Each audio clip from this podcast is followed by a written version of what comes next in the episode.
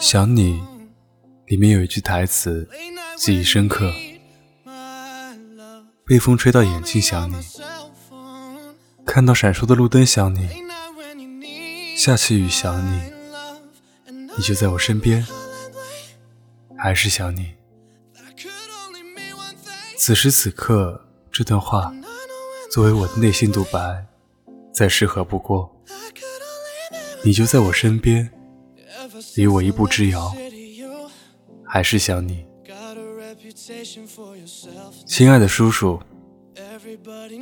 要是我以君生我未生，我生君已老，来作为表白的开始，是不是稍显诚意不足呢？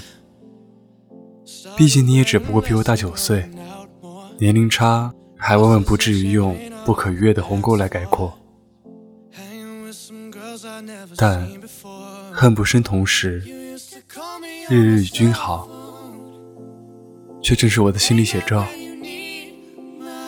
当初叫嚣着誓死不与年龄超过我三岁的男生交往的我，到头来却一头扎进了你的怀抱。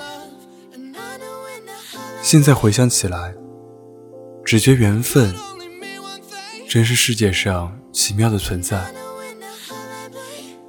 人们都说。明智的人都不会选择办公室恋情，避免分手以后场面难堪尴尬。其实从性格上说，你我都算明智之人，知道有所为，有所不为。当爱情来临的时候，我们还是慌了神，自动忽视了其他。遇见你的时候，差不多算是我人生中的低谷期。大学毕业。结束了三年的恋情，因为不甘心，放弃了专业对口、看上去体面安稳的工作，留在了这前男友的城市。那时总觉得人生暗淡，生活惨淡，晚上常常失眠，半夜哭泣，早上醒来还是照常往红肿的眼睛塞隐形眼镜。化妆上班，深刻体会冷暖自知，也明了感同身受一词，真的只是说说而已。一个人安静的时候，总是质问自己：为什么要留在这里？到底值不值得？这样的生活，什么时候才能终结？我不是很想承认自己因为一段感情。而被折磨得遍体鳞伤，我的自尊心不允许。然而，很长一段时间走不出失恋的阴影，甚至半年多不能与男生单独相处、正常交往的，也恰恰是我。我常心灰意冷地想，也就这样了吧，以后再也碰不到自己喜欢的人了。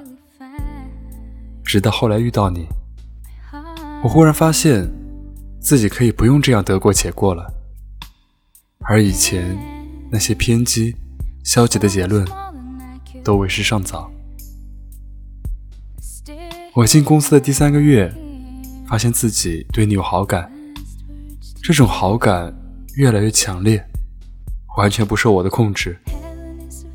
其实我知道，从一开始，你就是我喜欢的类型。只是那时候我忙着自怨自艾，无暇顾及，无从思考。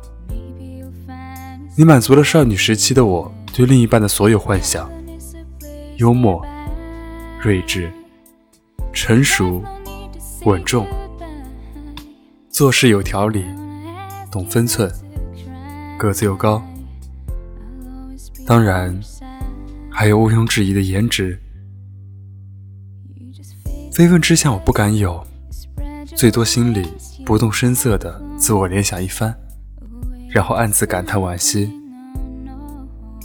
那段时间，我本是对爱情不抱有希望的人，但你奇迹的出现，让我的少女心一下子澎湃起来，冒起了粉红泡泡。那些灰暗孤单的加班日子里，你送我回家的短短半小时，却成为了我。不可多得的好时光。即使之前我们接触不算多，但在你面前，我却显得异常放松。在你跟前，我开始活泼明朗起来，不再是别人眼前那个总是面无表情、对人冷漠、不讨喜的小姑娘。早晨醒来，想到能看见你，对上班也渐渐有了动力。加班的时候。会想你今天会不会送我呢？一边心怀期待，一边反复告诫自己，千万不要有不该有的思想。这种矛盾、犹豫的心理，让我行走的缓慢，战战兢兢，却又带一点点甜蜜。我从来没有想过，一向介意年龄差距的自己，会喜欢上大我九岁的你。没有想过自己对你的喜欢已经让你一目了然，更没有想过一切如常的夜晚你会对我表明心意。我的复杂情绪不用我多说，我的担心害怕你也都知道。那天在回答你“我愿意”三个字之前，我趴在办公桌哭了很久。除了那些无法言语的感受之外，我已开始如释重负。其实我很感谢，在我画地为牢、无所遁形的时候，你牵着我的手，一步一步的走了出来。叔叔，你常常对我说，真心觉得我们两个挺搭的，无论是外表还是性格。就连吃蒜泥和香菜，也能成为你眼中的合适点。叔叔，现在回想起来，我很感谢那个当初留在这座城市的自己。那时的无畏坚持，让我幸运的遇到了那么好的你。也感谢自己，在微醺时装作随意的握住你的手，邀请你逛过学校的这些举动。正是那些小心翼翼的勇敢，才让我们越走越近。我的固执与鲁莽，我的笨拙与谨慎，后来在你眼里，也都成了小小的闪光点。和你在一起之后，我的性格真的进步了很多，不再守着一颗自尊心，独自孝敬到天明，学会了服软示弱。发现了，在爱情中，适当低头，并不是什么难事。我知道，我在往好的方向发展。我也明白，这些改变，都是你带给我的。你耐心的教会我，怎么样更好的与伴侣相处，怎么样在争吵过后，彼此靠近。你让我意识到，在爱情中，我当初的不肯妥协，凌厉。无所畏惧，咬着牙，负隅顽抗，是多么的幼稚可笑。以前喜欢一个人的时候，恨不得一开始就把自己身上所有微小的优点无限放大，展示在对方面前。而现在，喜欢你的我，却总是不断强调我的缺点。